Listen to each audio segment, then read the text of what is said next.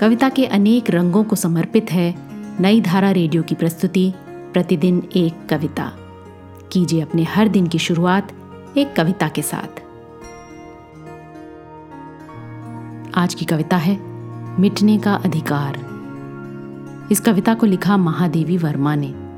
सुनिए ये कविता चंद्रप्रभा की आवाज़ में।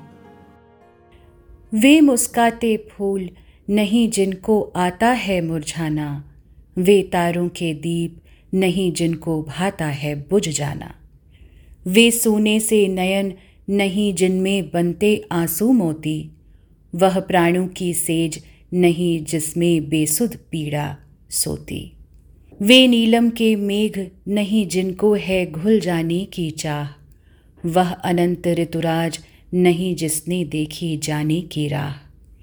ऐसा तेरा लोक वेदना नहीं नहीं जिसमें अवसाद। जलना जाना नहीं नहीं जिसने जाना मिटने का स्वाद।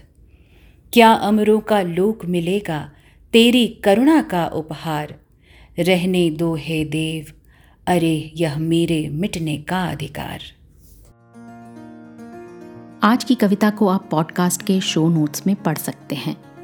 आप जहाँ भी प्रतिदिन एक कविता सुन रहे हैं, वहाँ अपने कमेंट्स शेयर करना ना भूलें।